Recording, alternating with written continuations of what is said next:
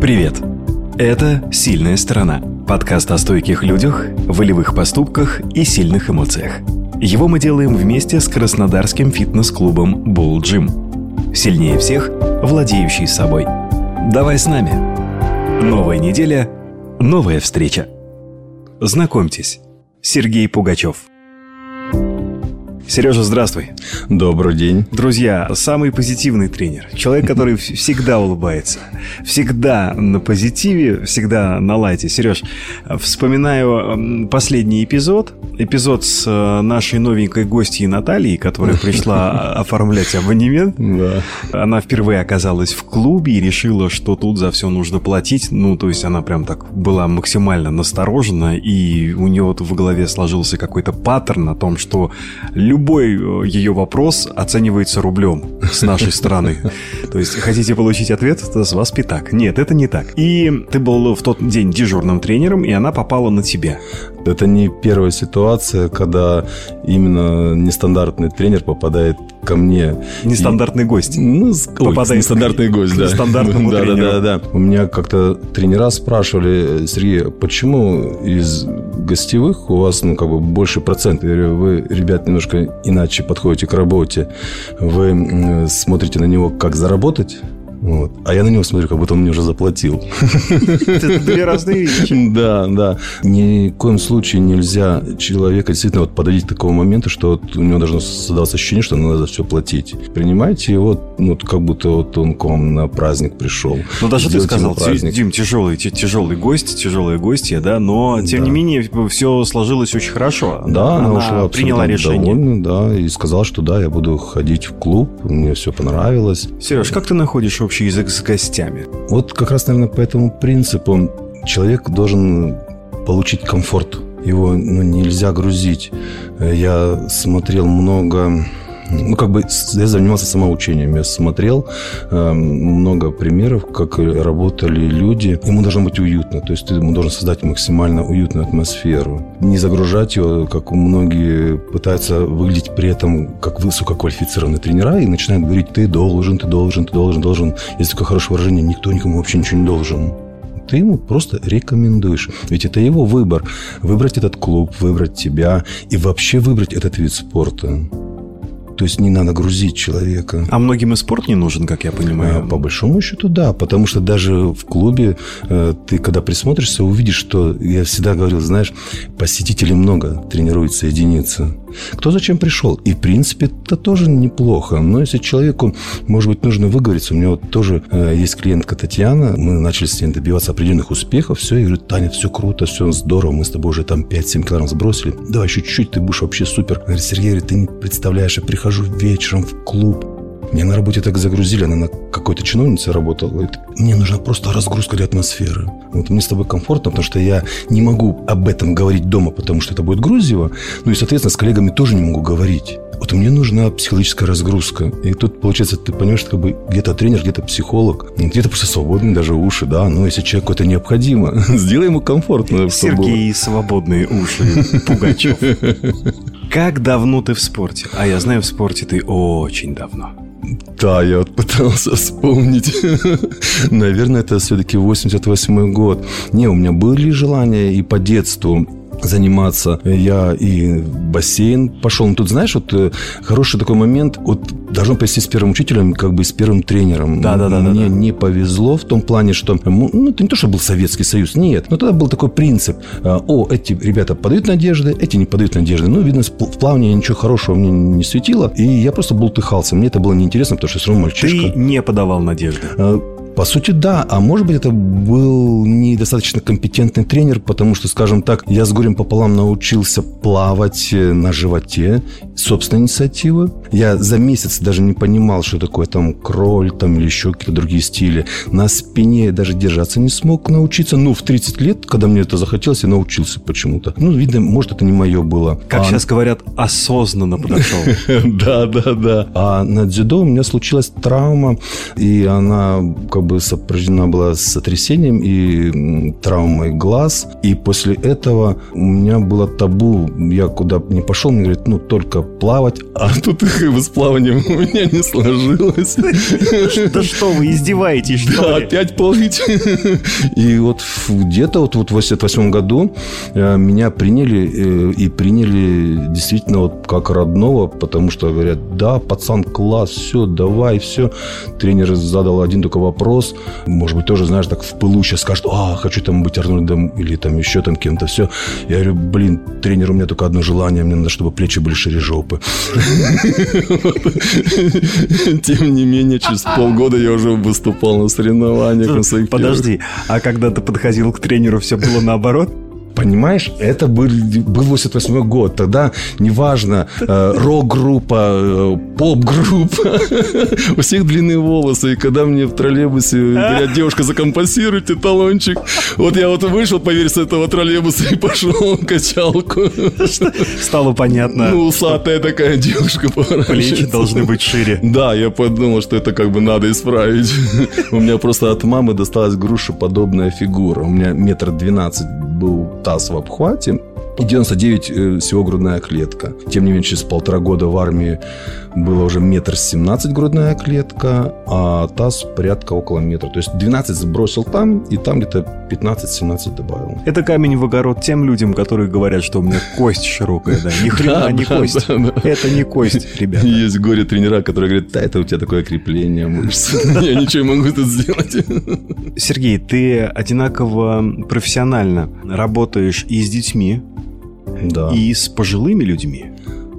А вместе с тем у тебя есть и люди моего возраста. Так кто вы, мистер Пугачев? Э, Ты знаешь, когда я занимался соревновательной деятельностью и вынужден был заниматься коммерческой деятельностью, то есть то, чтобы кормило и меня, и семью, и давало возможность мне подготовиться к соревнованиям, так как это как бы совсем не дешево. И при определенных обстоятельствах сейчас получается, что я занимаюсь наконец-то любимым делом. То есть я перестал заниматься коммерцией и стал работать в зале. Ну, не потому, что я перестал заниматься соревнованиями. Вот, нет. Наверное, все-таки это связано э, с другим моментом. Э, Когда в 37 лет э, я лег в реанимацию с инфарктом, и там еще и узнал, что у меня, оказывается, врожденный порог сердца, я много-много переосмыслил, и я после этого решил заняться реабилитацией. У нас в зале очень много сейчас, вот э, у меня, по крайней мере, прошло через меня людей, которые после своего спорта, ну, то, что они выбрали, там, у меня и волейболисты, там, и тайквандисты, поломанные, порванные ребята приходили ко мне на реабилитацию. Параллельно с этим я занимался с детьми-сколиозниками. Поэтому, в принципе, я не вижу как бы возрастных э, ограничений, потому что, э, опять-таки, в школе, когда мой сын принес тетрадку по физкультуре, я сказал, все, физкультура закончилась в школе. Как это на уроке физкультуры тетрадка? Спину никто не укрепляет. И вот ты правильно заметил, да, у меня вот одна из взрослых женщин, это Фира, ей уже 70 э, исполнилось, женщина после инсульта. Человек тоже пришел за здоровьем. Это, ну, это необходимость. Я в свое время, меня там в газете напечатали такой интересный заголовок с моим интервью. За что я его люблю и ненавижу, этот вид спорта. Я его люблю за то, что мы здесь как- реабилитационный центр. Где-то они ломаются и рвутся, а мы их здесь чиним. Мне это нравится, потому что это реально, понимаешь, это не однообразная работа. То есть каждый человек приходит со своей проблемой. Ты развиваешься вместе с ним. Потому что, ну, они не могут идти по одной гребенке. Каждый пришел с определенной своей проблемой.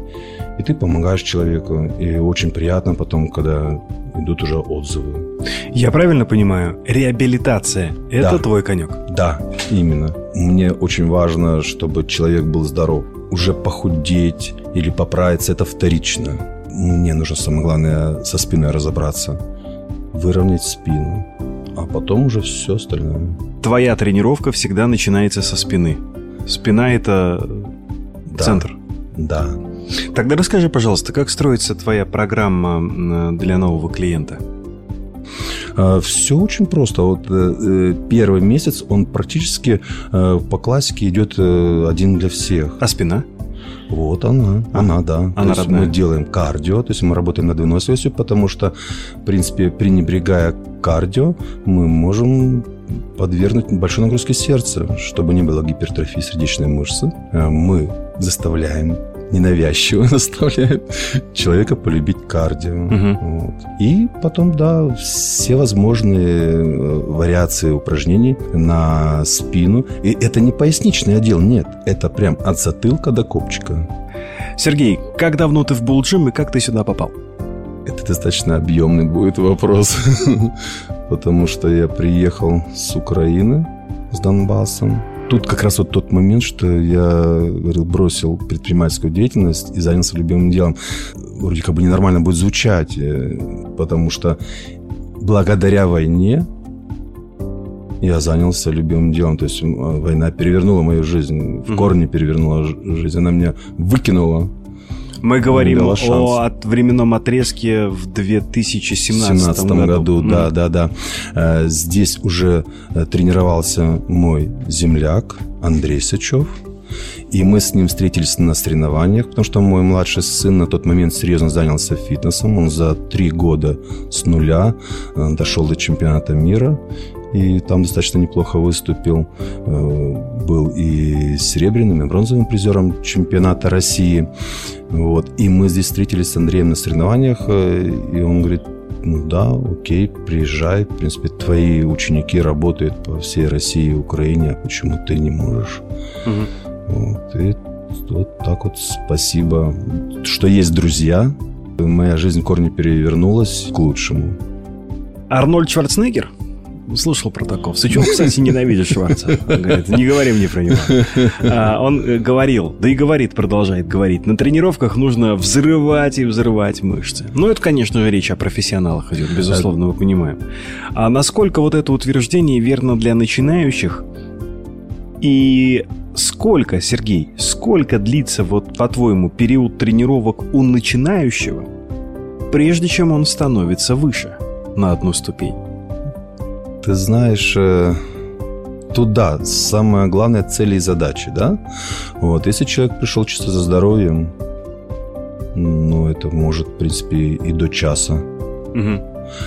Если он пришел за здоровьем, но у него чрезмерно лишний вес, он может заниматься 40 минут не только там как бы на тренажерах там и растягиваться, там другие упражнения делать, и еще плюс 40 минут может делать кардио. И это не будет лишним. Если человек собирается как спортсмен чего-то добиться, то он потихонечку будет от трехразовых, допустим, тренировок в неделю переходить к четырехразовым, к пятиразовым и так дальше. А высказывание Арнольда, ты знаешь, это больше звучит чисто какой-то как мотивационный тезис, потому что многие потом, даже профессионалы, то же самое там Дориан Яц, Колеман, да, вот, они просто завещали, они на камне выбили, не делайте то, что мы делали. Потому что привело это только к травмам, вот, и ни к чему хорошему, потому что нужно слышать, вот ну, то же самое Декстер Джексон, это ветеран профи- среди профессионалов, человек до 50 лет выступал, вот, э, он говорил, надо слышать себя и слушать. Все должно быть э, разумно, вот, иначе безумие закончится только травмами. Сергей, ты же выходил на сцену. Да, я мастер спорта по бодибилдингу. Почему ты прекратил это делать? Ну, смотри, интересный такой момент. Я тоже говорю, не делать это, как я делал. 37 лет я попадаю в реанимацию с инфарктом, да? 38 лет я возвращаюсь в спорт, соревновательный спорт. И в 42-43 года это лучшая моя форма. Но, слава богу, я все-таки услышал свой организм и сказал, что, ну, как бы да, все круто, но нужно отдать должное, что любой любой спорт, это не только бодибилдинг, любой спорт, когда ты идешь на результат, когда ты готовишься к соревнованиям, ты себя по чуть-чуть убиваешь. Я поэтому решил остановиться, потому что как бы я не... Мне на тот момент было 42-43 года, и я понимал, что не, я на Олимпию не поеду, я и на чемпионат мира не доеду. Пора остановиться. Да, да, все должно быть вовремя. Любопытно, как человек, который занимается реабилитацией, и как человек, только что произнесший фразу, которая меня немного удивила. Я достиг пика своей формы в 42-43 года. Как опытный спортсмен... Сергей, а как ты думаешь, когда у мужчины и у женщины наступает пик? Мне 38, и на кассе в пятерочке мне никто не говорит «молодой человек». А мне говорили. Вот потому и спрашиваю. Понимаешь? Сереж, когда наступает вот э, пик? Это все зависит от твоей головы. В голове я молод. Вот и самое главное. В голове мне 18. Ты знаешь, я видел 30-летних старух которая кричала, я уже родила, я уже все сделала, что она с меня хочет, ну да, вот, ну вешу я 90 килограмм, сидит там, плюхает семечки. Я видел женщин, вот с большой буквы женщин, которым 50 лет, это феерия просто. Вот насколько человек сам себя любит, уважает. То есть того, что ты хочешь увидеть в зеркале каждое утро. Ну вот мне через пару дней будет 51. Я это с гордостью произношу. А чувствуешь себя так же, как вот... Э, на э, твой возраст где-то. На 37-38, да. Это очень важно. Я даже... Это не, опять же, это не мое выражение. Я сейчас ну, бесконечно повторяю просто чьи-то выражения. Насколько ты себя ощущаешь, настолько ты и будешь. И это действительно долголетие. А чисто физиологически? А чисто физиологически тут уже насколько ты грамотно подходишь к своему питанию. Назовем это питание. Заметь, я не говорю о фармакологии. Нет, чисто питание. И это не значит, что надо там мяты пойти нарвать побольше или там корень имбиря натереть куда-нибудь. Вот, Куда-нибудь. Да, да, не поможет. Э, нет, есть э, спортивные добавки. Вот действительно. И, между прочим, вот я буквально месяц назад слушал э, Дэдиса Вульфа, и у него тоже задавали тот же вопрос, допустим, вы уже, да, не выступаете, вы не профессионал, уже все, вы как бы чисто тренерской деятельностью занимаетесь, а что у вас в комплексе? И он называет спортивные добавки. Вот с чего начинает утро, с чего начинает день. Да, организм стареет. Нужно к этому абсолютно нормально отнестись. Но насколько ты будешь поддерживать то же самое тестостерон в организме. У меня, предположим, именно из-за порока сердца проблема с сосудами. Я принимаю просто цитрулин, он сосудорасширяющий, такой он бодрит. То есть есть спортивные добавки, и не нужно к ним относиться с какой-то опаской. Нет, это нормально. И э, серия вопросов, так называемый Блиц, который э, я задаю всем участникам подкаста «Сильная сторона». Здесь мне интересны твои рассуждения. Угу. В чем твоя сильная сторона? Ну, я бы, может быть, сказал опыт, но я не перестаю учиться. То есть меня раздражает такая глупость, когда человек, я, говорит, все знаю. Но это, поверьте, с этим человеком уже не о чем дальше говорить. Как проходит твоя вводная первая тренировка с гостем? Ну, я начинаю ее, самое главное, с того, что задаю вопрос, зачем он пришел. То есть, что человека сподвигло.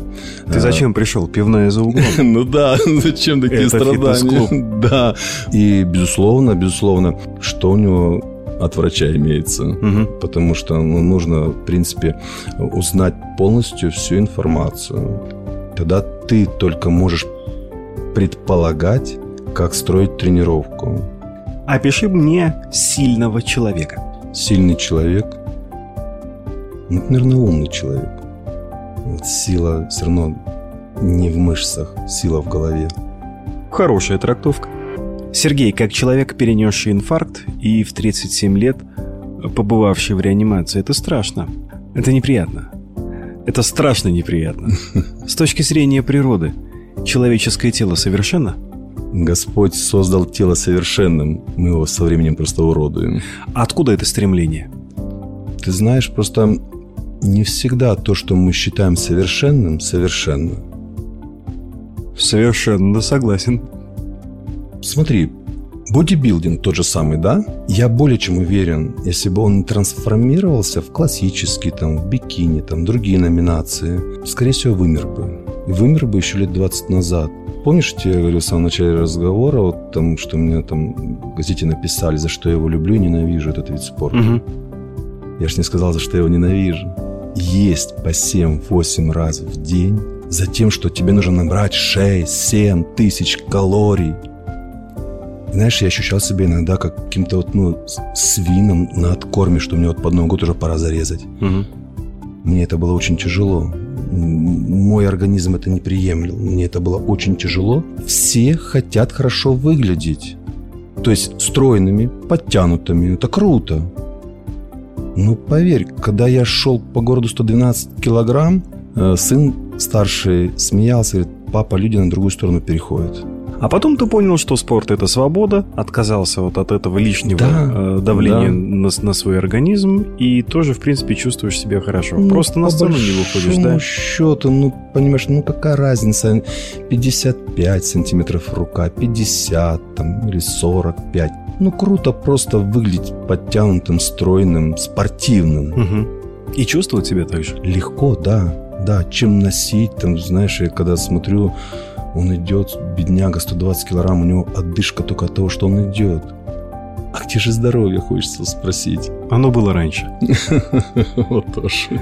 На что могут рассчитывать гости, занимаясь с тобой условно? Один месяц, полгода, год, три месяца? Любой отрезок времени даст определенный опыт. У меня, кстати, вот по поводу месяц, два, три была такая ситуация интересная.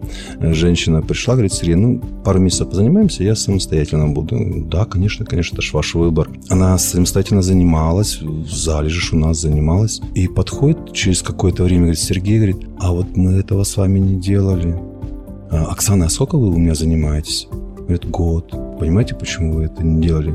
Мы просто до этого не дошли. Тренер в любом виде спорта, не только в бодибилдинге, э, новенькому скажет, через 6-8 месяцев у вас будет только понимание.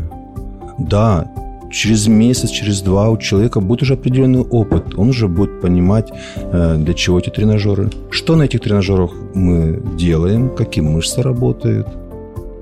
Мгм. Ты опыт приобретаешь, но четко вот... Это знаешь, ну, вот всем будет доходчиво, если сказать, э, что ты изучишь, ходя на английский через месяц, через два.